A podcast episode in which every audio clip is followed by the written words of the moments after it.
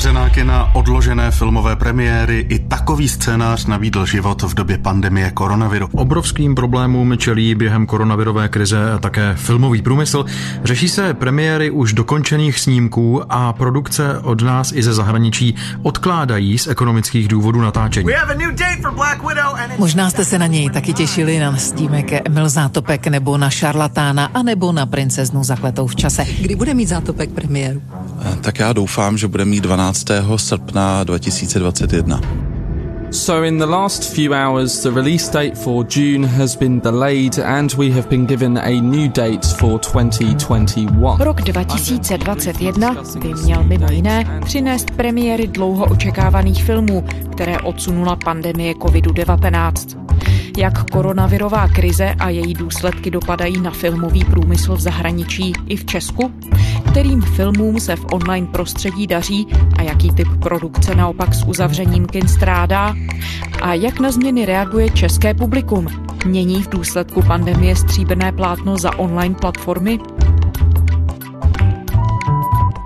Je pondělí 11. ledna, tady je Lenka Kabrhelová a Vinohradská 12, zpravodajský podcast Českého rozhlasu.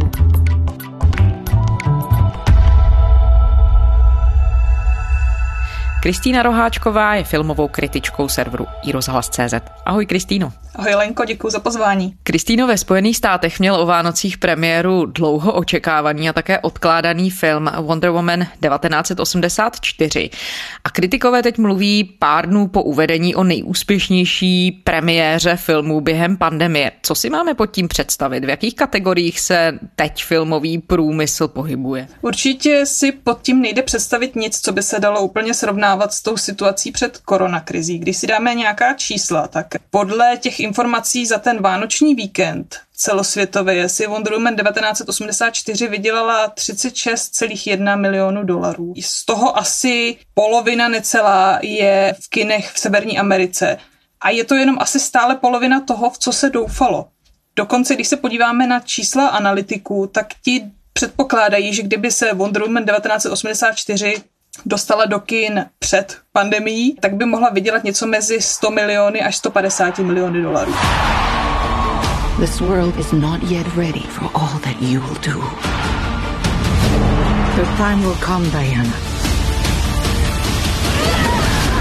To, co teďka vidíme u Wonder Woman, je první test nové strategie studia Warner Brothers, kdy velké snímky, předpokládané kasovní trháky, dostanou premiéru současně online i v kinech ten samý den. One of entertainment's biggest 2020 shockers came the other day when Warner Brothers announced that all of their 2021 new releases would go straight to both theaters and HBO Max. In theaters and streaming exclusively on HBO Max.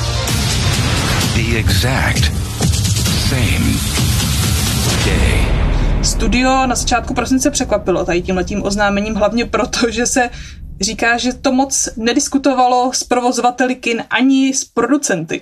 Tak to chce naložit se 17 velkofilmy. Jejíž uvedení má naplánované na rok 2021, což jsou třeba sci-fi Duna, 4. díl Matrixu nebo Godzilla vs. Kong. A je to nějaká jejich snaha reagovat na to, že ta kina nejspíš po velkou část roku budou stále zavřená, protože všichni spoléháme na to, že se vrátíme do kin, až bude vakcína a stále budeme dodržovat nějaké bezpečné vzdálenosti, ale samozřejmě vakcína je stále trošku otazník s tou distribucí. Takže se dá říct, že opravdu ta pandemie mění i strategii samotných výrobců a distributorů. Dá se nějak obecně shrnout, jak moc pandemie covidu dopadla na americký filmový průmysl? Jaké cesty tedy američtí producenti a distributoři volí, aby ty důsledky zmírnili? Určitě se ukázalo, že všechny ty velké firmy, velká studia se začala zaměřovat právě na to streamování, na online obsah. Když se na to podíváme, tak podle informací CNBC, což je informace stará 2 týdny, tak v Severní Americe byla otevřena jenom 1/3 kin, což je asi 2000 kin. Když se podíváme do zbytku světa, tak vlastně Česká republika je jedna z menšiny evropských států, kde jsou zavřena úplně všechna kina plošně. Takže někde ještě někdo stále chodí do kin. Co ta pandemie určitě urychlila, je nárůst některých i těch nových, ale samozřejmě i těch starých už zavedených streamovacích platform, jako je Netflix, ale jako je i nový Disney Plus nebo právě i HBO Max, která je ta platforma studia Warner Brothers, o kterých teďka tady mluvíme, o tom jejich velkém, možná i revolučním kroku, uvidíme. No ve Spojených státech měly ty online platformy přízeň publika už před koronavirovou krizí, docela dost lidí si je předplácelo, takže se asi dá říct, že tedy ten americký průmysl měl výhodu v tom, že ta krize nasedla na už rozvinutou infrastrukturu v tomhle směru. V porovnání s těmi podmínkami, hlavně s Českou republikou, určitě a nedá se to ani srovnávat, ale když už do toho roku jdeme, do roku 2021 už víme, že jdeme s tím, že ty platformy měly nějaké plány a několikaroční očekávání a výhledy, které překonaly mnohonásobně. Třeba když si řekneme konkrétní čísla, tak streamovací služba Disney Plus rok od svého spuštění už má necelých 90 milionů předplatitelů.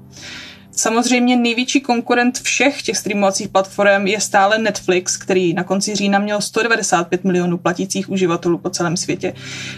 HBO Max, což je ta platforma, kterou tady zmiňujeme od začátku kvůli právě Wonder Woman 1984 a těm 17 velkofilmům, které chtějí v tomto roce uvést, tak tu pandemie pomohla postrčit k více než 12 milionů předplatitelů, což je už určitě větší a úspěšnější start, než si dokázali představit a určitě těží právě na té koronavirové krizi. A Kristýno, víme, kolik očekávaných filmů se kvůli té koronavirové krizi vlastně muselo pozastavit, teď když mluvíme tady o americké filmové produkci? Asi nikde žádný přehled konkrétně čísel nenajdeme, ale hodně se mluví samozřejmě o těch nejočekávanějších filmech, které třeba už měli plánované premiéry.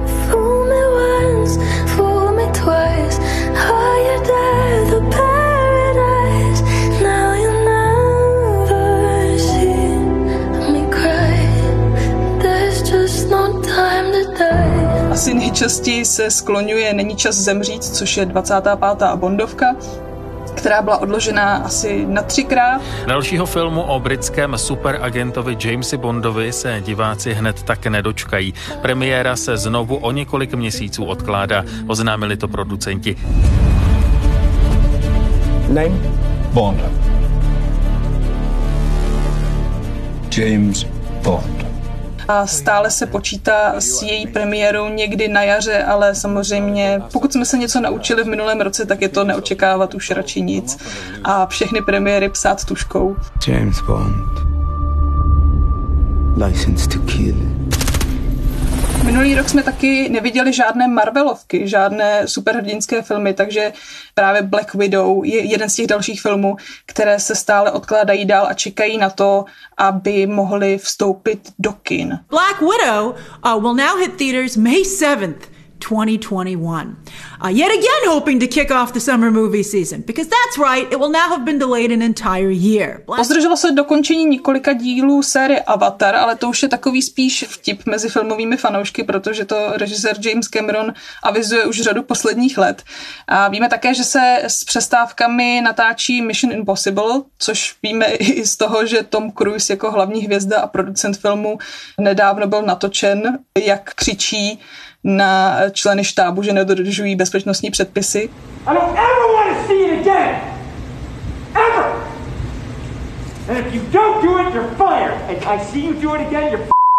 Všechno to natáčení je pomalejší, mnohem opatrnější, celý štáb se nechává několikrát týdně testovat, ale důležitá zpráva je, že ta natáčení stále pokračují, když teďka se zastavila asi na 2 týdny v LA kvůli tomu, jak tam znovu stoupají případy koronaviru.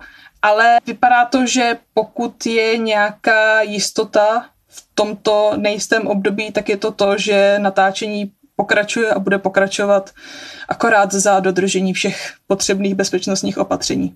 Kristýno, my jsme zmiňovali, že Wonder Woman 1984, když se k tomu filmu vrátíme, má na koronavirovou krizi docela slušné výsledky po té premiéře a všechno se to děje online.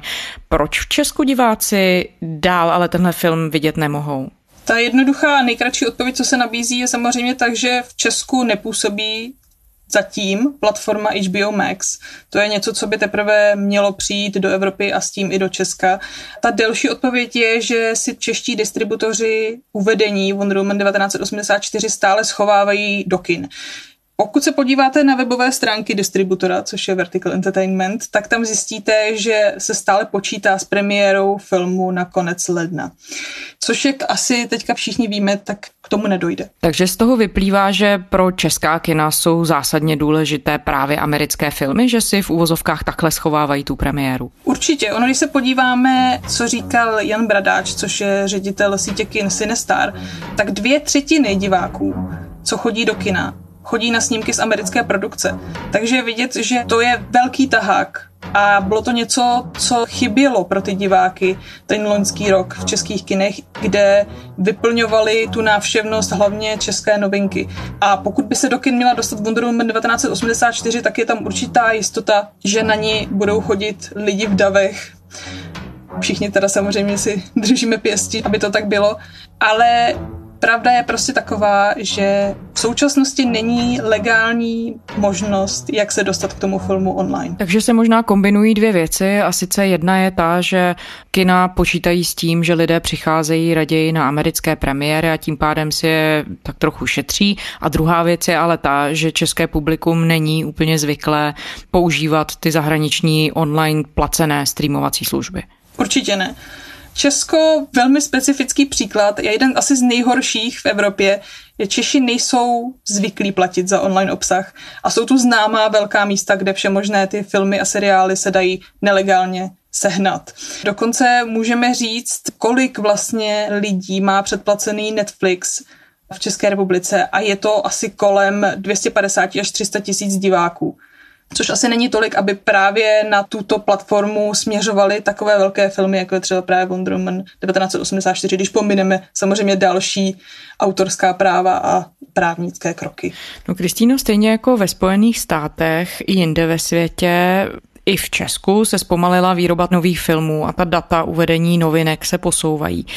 Některé české filmy se ale loni do distribuce dostaly, tak dá se říct, jak se jim dařilo přesto všechno, že tedy diváci raději chodí do kina na americké filmy a že těm online streamovacím službám nepřeje tolik diváků. Určitě, jak jsem právě už zmínila, tak ty české filmy nahrazovaly v té návštěvnosti úspěšné zahraniční, hlavně americké filmy, takže už víme, samozřejmě ještě toto nejsou oficiální data, ale víme, že asi nejúspěšnějším filmem loni v té návštěvnosti byl dokument v síti, který měl 3 verze a dohromady překonali 500 000 hranici návštěvnosti a dále tam máme i snímky, které třeba přišly až později do těch kin, později než v síti, které vlastně naskočilo do těch kin ještě před začátkem pandemie.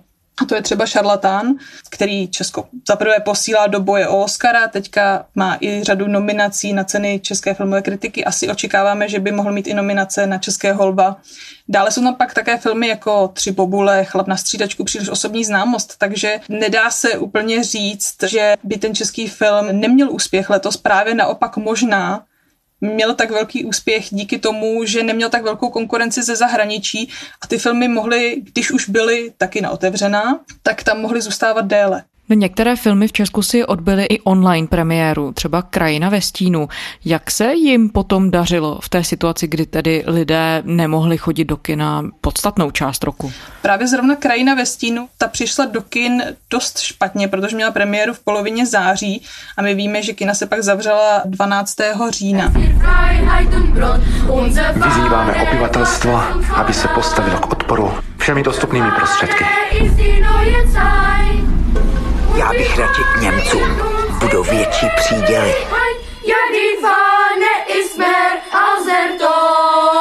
Takže měla jenom pár týdnů na to, aby přilákala nějak diváky. Ona měla za sebou premiéru na letní filmové škole v Uherském Hradišti, takže se o ní dost mluvilo, ale jak říkám, byla tam velmi krátkou dobu, nestihla přilákat tolik diváků, ale pak byla doba, kdy nemohla zase rovnou naskočit online, protože filmy jsou nějakou dobu v kině, na to mají svoje okno a pak mají okno, kde se mohou objevit online.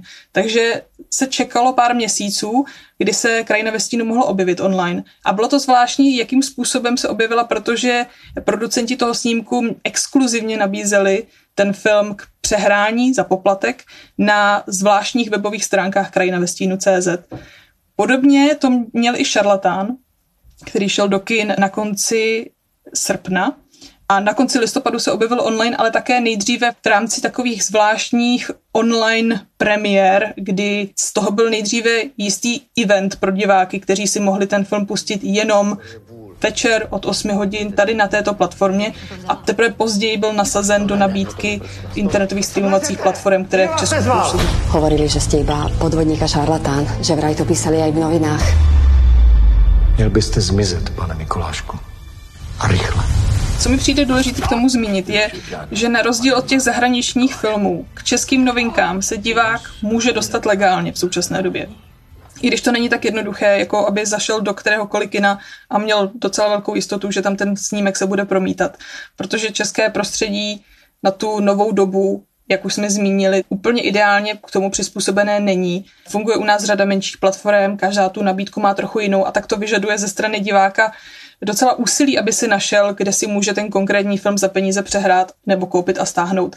Ale je tu možnost se k těm českým novinkám dostat legálně, na rozdíl od zahraničních filmů, jako je právě Wonder Woman 1984. Nehrozí tu riziko, že ten pomalejší příchod těch větších streamovacích služeb do Česka v jejich plné podobě, jakou mají třeba právě ve Spojených státech nebo v Británii, zprávy i na ty nové filmy, které jsou uváděné na trh, že to otevře třeba tady konkrétně v tom českém prostředí dveře piráctví? Česko, řekněme, k piráctví má obecně ty dveře už tak dost široce otevřené a nemyslím si, že ta situace současná s tím, že na trh přijde postupně HBO Max i česká verze Amazon Prime Video nebo Disney Plus, které se taky očekává v tomto roce, takže by tu situaci nějak výrazně zhoršil.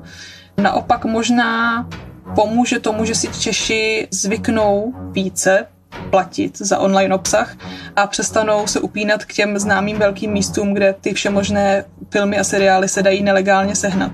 Z konce prosince máme případ Šarlatána, nového filmu Agnieszky Holland s Ivanem Trojanem v hlavní roli, který se soudil s provozovateli stahovacího portálu, asi toho největšího v České republice, o tom, aby se na té platformě objevoval právě Šarlatán. Městský soud v Praze rozhodl o tom, že až do srpna 2030 se tam nesmí objevit.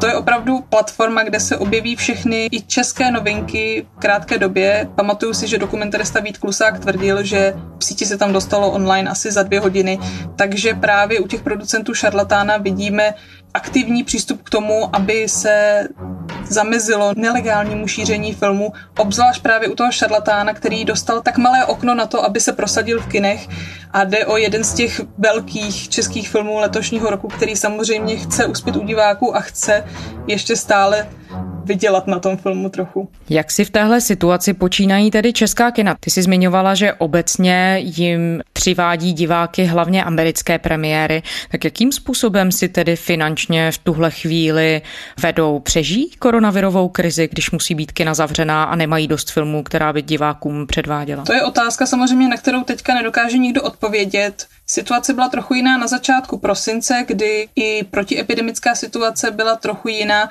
Producenti se snažili o to, aby se kina dostala právě do toho 3. stupně, protože zatím s nimi ten systém počítal až ve 2. stupni. Zatímco v tom 3.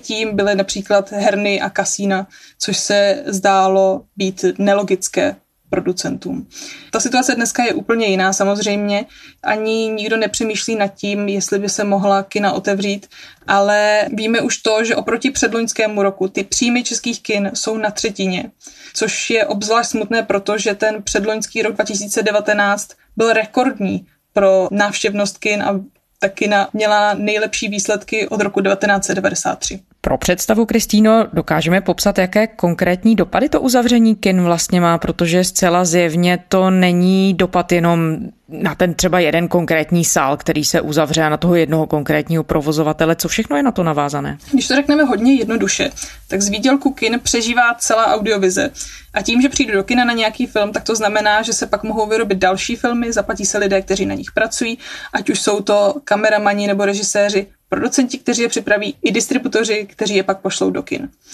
je to takový krásný kruh, který až dosud také krásně fungoval. Ona už řada provozovatelů kin během podzimu mluvila o tom, že ty uzavírky jsou hraniční, že pro mnohé to může znamenat likvidaci. Nabídnul jim stát nějakou pomoc? Ano, vraťme se ještě do minulosti, kdy se kina v první fázi koronakrize nedostala do vládního programu na pomoc podnikům postiženým dopady koronakrize. Na pracovníky v audiovizi nemysleli ani programy COVID kultura. Teď by se na ně mělo dostat během třetí výzvy, která by podle ředitelky Státního fondu kinematografie Heleny Bezděk Fraňkové měla být takovou první plošnou pomocí pro audiovizi. My zjišťujeme teďka během té epidemie, v jak různorodých zaměstnaneckých poměrech vlastně celá ta audiovize funguje. To je vlastně to téma těch kreativních průmyslů, což je třeba ten film, který tvoří producent, což je mikro a malá firma. K tomu má nějakou sekretářku, účetního a možná právníka, ani to ne. A ten normálně nemá jakoby žádný moc jako úplně náklady, ale v momentě, kdy začne točit, tak má ohromný rozpočet, najme ohromné množství mravenečků OSVČ a zároveň ohromné množství dalších mikro a malých firem. A ten stát to doteďka úplně zas až tak moc nepočítal. Takže právě těma plošnýma podporama najednou zjišťujeme, že je spousta subjektů a lidí, kteří tím sítem propadnou. Helena Bezděk Fraňková o tom mluvila v listopadu v kulturním podcastu Českého rozhlasu Vltava Akcent. A v tu chvíli ještě nebylo jasné, jaká bude konkrétní podoba té třetí výzvy programu COVID Kultura. Dnes už víme, že by se měla zaměřit právě na producentské firmy, distribuční firmy, kina a také OSVČ, kteří pracují v audiovizi, tedy třeba na kameramany, maskerky a tak dále, protože všichni ti pracují projekt od projektu. Třetí výzva programu COVID Kultura zaměřená na audiovizi by se měla podle ministra kultury za ČSSD Lubomíra Zaorálka rozjet v polovině ledna. A existuje v tuhle chvíli nějaká prognóza, jakým způsobem z toho ta kina vyjdou, zvládnou tady koronakrizi? To si asi teďka nikdo netroufá předpovídat, ale všichni doufají, že až bude vakcína a bude bezpečné se vrátit do kin a bude bezpečné je znova otevřít, tak se do nich lidé pohrnou, protože budou všichni samozřejmě už otrávení z toho trávit čas doma a dívat se stále jenom na televizi a na filmy na malých obrazovkách. Už s tím, co jsem zmínila o tom, jak funguje ten filmový průmysl jako takový krásný kruh, tak odborníci upozorňují na to, že aby ten kruh stále fungoval a abychom měli filmy jako Duna nebo Wonder Woman 1984, pokud se teda stanou výstavní skříní streamování, tak velmi brzy ty vysokonákladové filmy s bohatou výpravou a drahými počítačovými triky nebudou, protože na ně nebudou peníze ani podmínky a ani nutnost. Prostě, že ze streamování si na sebe nevydělají. Takže proto, aby i příští rok se mohly natáčet filmy, a to tím myslím teďka i ty české, tak je potřeba, aby fungovala i ta kina, aby vydělávala a tenhle ten krásný kruh zase se mohl točit. Kristína Roháčková, filmová kritička serveru iRozhlas.cz. Kristýno, děkujeme. Děkuju moc. A to je z pondělní Vinohradské 12 vše. Kdykoliv se za námi vraťte na stránky iRozhlasu, zpravodajského webu Českého rozhlasu a také do všech podcastových aplikací. Psát nám můžete na adresu vinohradská12@rozhlas.cz. To byla Lenka Kabrhelová. Těším se zítra.